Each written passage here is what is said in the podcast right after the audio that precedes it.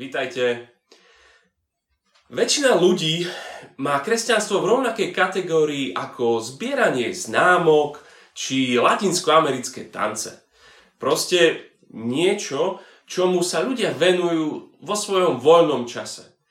Presne ako nie každý chodí na turistiku, tak nie každý chodí do cirkvi. Ak chodíš, v pohode. Tvoja vec, som rád, že ti to pomáha. Ja to tak nemám, proste ja nie som taký ten náboženský typ. Ale predstav si toto. Ideme spolu po moste, SMP, Svetový unikát, obdivujeme Dunaj. Postupne ideš ďalej a keď sa obzrieš, vidíš, ako preliezam zábradlie. A už by som bol spravil krok do prázdna, keď ty zakričíš Tomáš, čo tam stváraš? Veď sa zahlušíš. A ja na to? Kľudne choď. V pohode. Som rád, že chodíš po chodníku ja to tak nemám, ja proste nie som taký ten gravitačný typ. Čo by si mi na to povedal? Myslím si, že by si si poťukal po čele, stiahol by si ma späť, dal by si mi facku a povedal by si mi, že čo sa týka gravitácie, je úplne jedno, aký si typ. Veď gravitácia nie je len nejaká idea, ktorá je užitočná len pre niektorých. Naopak, gravitácia je realita, s ktorou sa musí každý vysporiadať. Chápeš, čo sa snažím povedať? Ak by si hovoril, že nie si taký ten gravitačný typ, skôr či neskôr skončíš na psychiatrii. No, prečo potom povedať, že nie si taký ten náboženský typ, je úplne v pohode. No, príde nám to tak normálne, lebo sme v kultúre, kde toto sú dva oddelené svety. Ten fyzický a duchovný. Objektívny a subjektívny. Verejný a súkromný. Svet gravitácie a svet viery. Totálne sa to oddelilo. Vidieť to napríklad pri tom, ako rodičia vychovávajú svoje deti. Ak ide o ich zdravie, trvajú na tom, že brokolica sa jesť musí keď ide o ich duchovné zdravie, trváme tak akurát na tom, že oni si musia nájsť svoju vlastnú cestu. No a pretože sme si to takto výhodne rozdelili, nedávame šancu ani svedectvu evangelistu Jána. Lebo však ja nie som taký ten Bibliu čítajúci typ. Ján však nepíše preto, že dúfa, že jeho zväzť možno zarezonuje s niektorými, s tými náboženskými typmi. On nepíše literatúre pre nábožensky náruživých, jemu je to úplne jedno, aký si typ. Ježiš je proste historickou realitou, s ktorou sa každý musí vysporiadať. Ján píše o Ježišovi. Píše o ňom, že on je Kristus, že on je Mesiáš a o tom, že vierou v Neho máme život.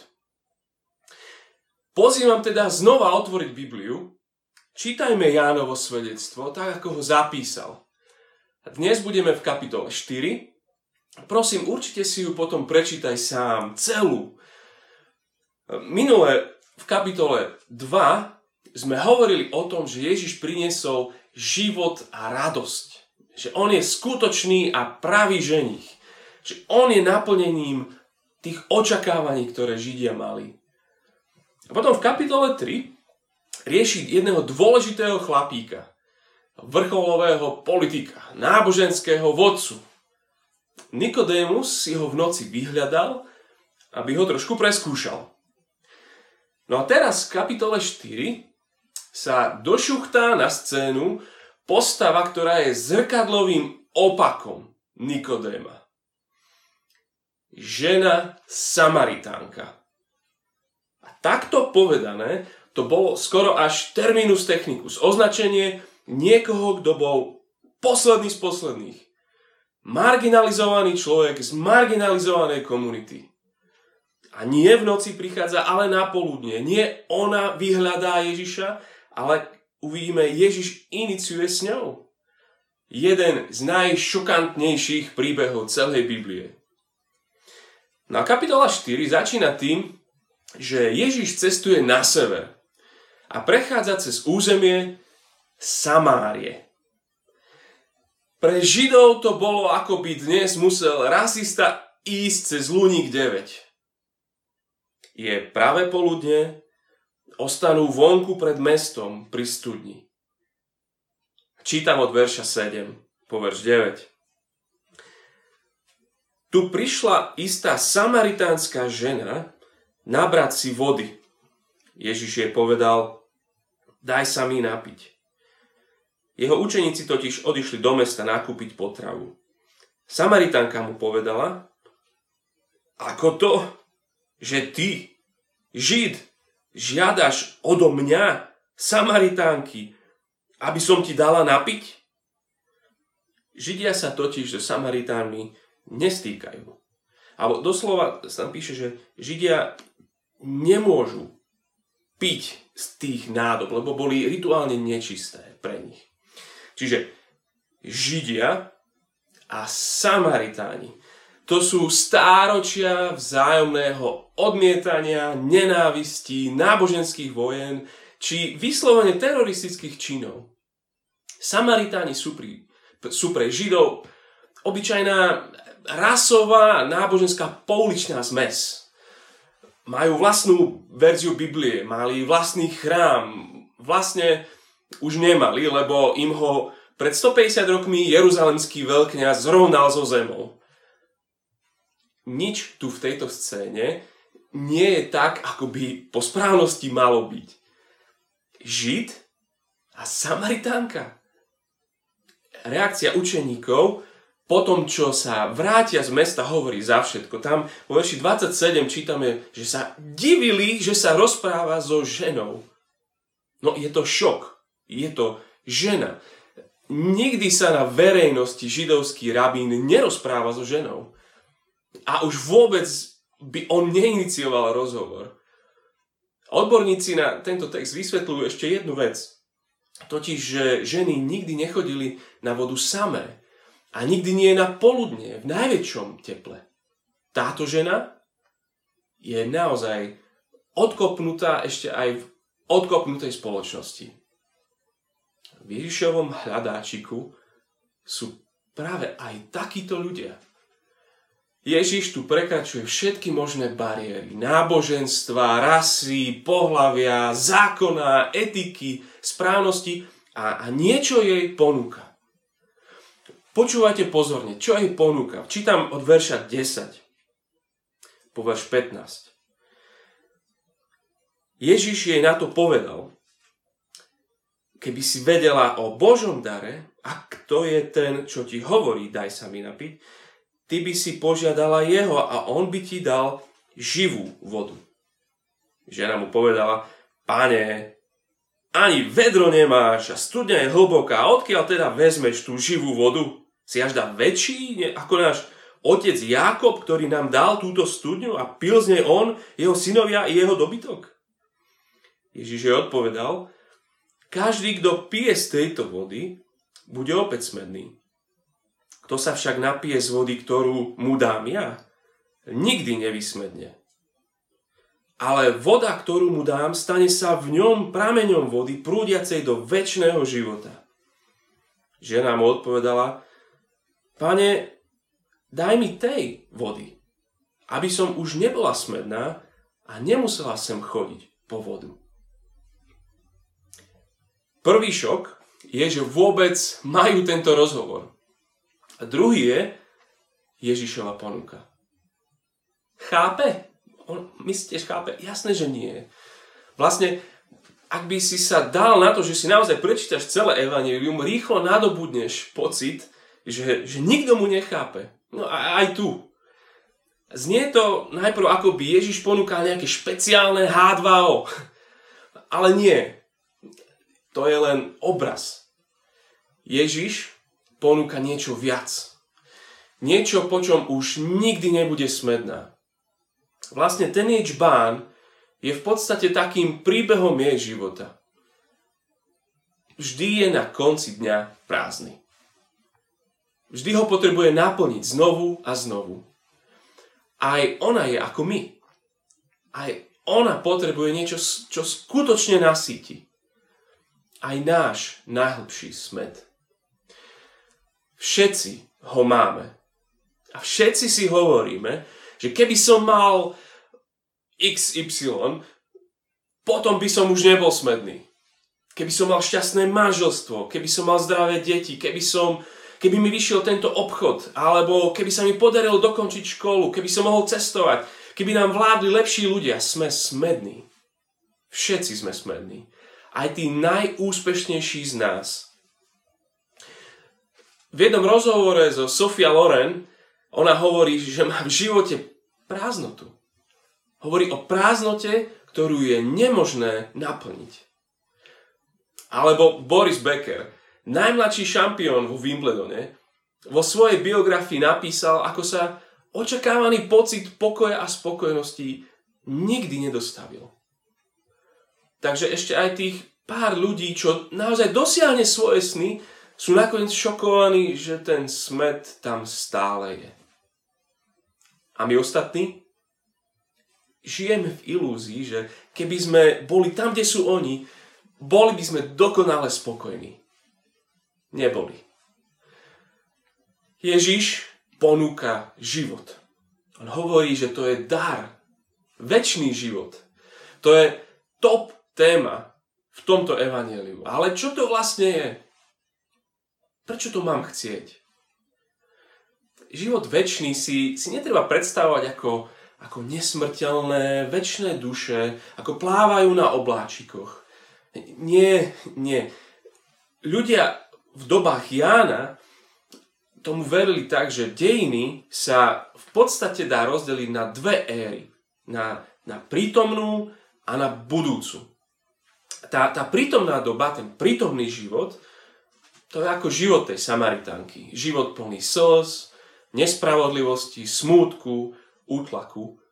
Ale verili, že jedného dňa stvoriteľ Boh prinesie tú novú éru kedy bude každá slza utretá, spravodlivosť nastolená a smútok sa premení na radosť. Ján od začiatku po koniec svojej knihy sa snaží všetkých presvedčiť o tom, že tento život, tento väčší život, že budúcnosť vstúpila do prítomnosti v osobe Ježiša Krista. To hovorí zbožnému Nikodémovi, v tom známom verši, že tak Boh miloval svet, že dal svojho jednorodeného syna, aby nikto, kto verí v Neho, nezahynul, ale mal väčší život. Už tu. A toto ponúka Samaritánke. Väčší život, ktorý začína už tu. Vo chvíli, keď príjmeš Boží dar. Ježiša. Sám Ježiš to tak definuje neskôr v jednej svojej modlitbe. V 17. kapitole budeš čítať, že on tam hovorí, a väčší život je, je v tom, ako keby definícia, väčší život, aby poznali Boha a toho, ktorého si poslal, Ježiša Krista. Poznať to znamená intimitu. A Ježiš pozýva napiť sa z tejto vody. A ja chápem, že tomu je ťažko uveriť, ale aspoň, aspoň vidíš, ako neskutočne grandiózne sa Ježiš prezentuje, kde chodí. A možno mávaš niekedy aj ty také chvíľky, keď si hovoríš, ako táto žena v tejto chvíli, neviem, či tomu verím, ale kiež by to bola pravda. Kiež by. Ježiš presne pozná jej smet. Od verša 16. On jej povedal, choď, zavolaj si muža a príď sem. Žena mu odpovedala, nemám muža. Na to jej Ježiš povedal, správne si povedala, nemám muža, lebo si mala piatich mužov a ten, ktorého máš teraz, nie je tvoj muž. To si povedala pravdu. 5 nešťastných manželstiev. 5 manželov je buď zomrelo, alebo 5 manželov ju opustilo. Len, len manžel sa totiž v tej dobe mohol rozviesť so ženou. A šiestý si ju už ani za manželku nevzal. Fú, toto je žena posledná z posledných. Má nulový sociálny kapitál. Ešte aj vodu musí chodiť, ešte aj na vodu musí chodiť v najhoršom možnom čase dňa, keď, keď už nikomu nebude na očiach. A jej práve jej Ježiš ponúka dar väčšného života. Môžeš byť niekto, ako bol Nikodém, a môžeš byť nikto, ako táto odkopnutá. Ak nemáš Ježiša, nemáš život. OK, a, a je tu jeden teologický problém, ktorý ona i hneď začne riešiť. Hovorí mu tých ďalších veršoch, že, že Ježiš, počuj sem, a povedzme, že si ten Mesiáš, dajme tomu, um, aj tak si na nesprávnej adrese. Lebo Mesiáš, ten záchranca, ten vraj príde zachrániť len svojich tých, veď vás, Židov. A ja medzi nich nepatrím. Zaujímavý rozhovor na, ten, na tú tému máme od tých verša 19 po 26, kde to Ježiš vysvetľuje a hovorí, že, že verný žena, verš 21, prichádza hodina, keď sa nebudete kláňať, hej, keď nebudete uctievať Otca na, na tomto vrchu, tu v Samárii, ani v Jeruzaleme. Hovorí, že s Ježišom je tu nová realita vzťahu s Bohom, keď už nezáleží na tom, kde žiješ, akej si národnosti, pohľavia, spoločenského postavenia, všetko jedno. Dôležitá nie je viera. Dôležitý je objekt viery. Ježiš na čo mu chápe viac, na čo mu menej. A keď sa, keď sa dovalia tí učeníci s tým ohrnutými nosmi, že fuj, žena tu je a s otáznikmi v očiach, všetko tam nechá a uteká do mesta. 28. verš. Žena tam nechala čbán, odišla do mesta a hovorila ľuďom, poďte sa pozrieť na človeka, ktorý mi povedal všetko, čo som urobila. Nebude to Mesiáš. Vyšli teda z mesta a prišli k nemu. A potom ako idú od verša 39, tam ku koncu, mnohí Samaritáni z toho mesta uverili v neho pre slovo ženy, ktoré svedčila. Povedal mi všetko, čo som urobila. Keď teda prišli k nemu Samaritáni, prosili ho, aby ostal u nich. Ostal tam dva dni. A ešte o mnoho viac ich uverilo pre jeho slovo. A žene povedali, veríme už nie preto, čo si povedala, Veď sme sami počuli a vieme, že toto je naozaj spasiteľ sveta. Tak teda, pre koho prišiel ten Mesiáš? Komu ponúka život? Koho prišiel zachrániť? Tí fuj Samaritáni jednohlasne svedčia, že Ježiš je naozaj spasiteľ sveta. Nie len pre Židov, nie taký len ďalší lokálny boh s lokálnymi záujmami. Nie, kresťanstvo nemá svoje centrum. Nie je ním Jeruzalem a už vôbec nie Rím. Ježiš je centrom kresťanstva. A tomu ani tí učeníci vôbec nerozumejú. Aj oni si zatiaľ myslia, že Mesiáš rieši ich, ich súkromnú židovskú párty. Na konci tohoto dňa si to snáď už však myslia menej.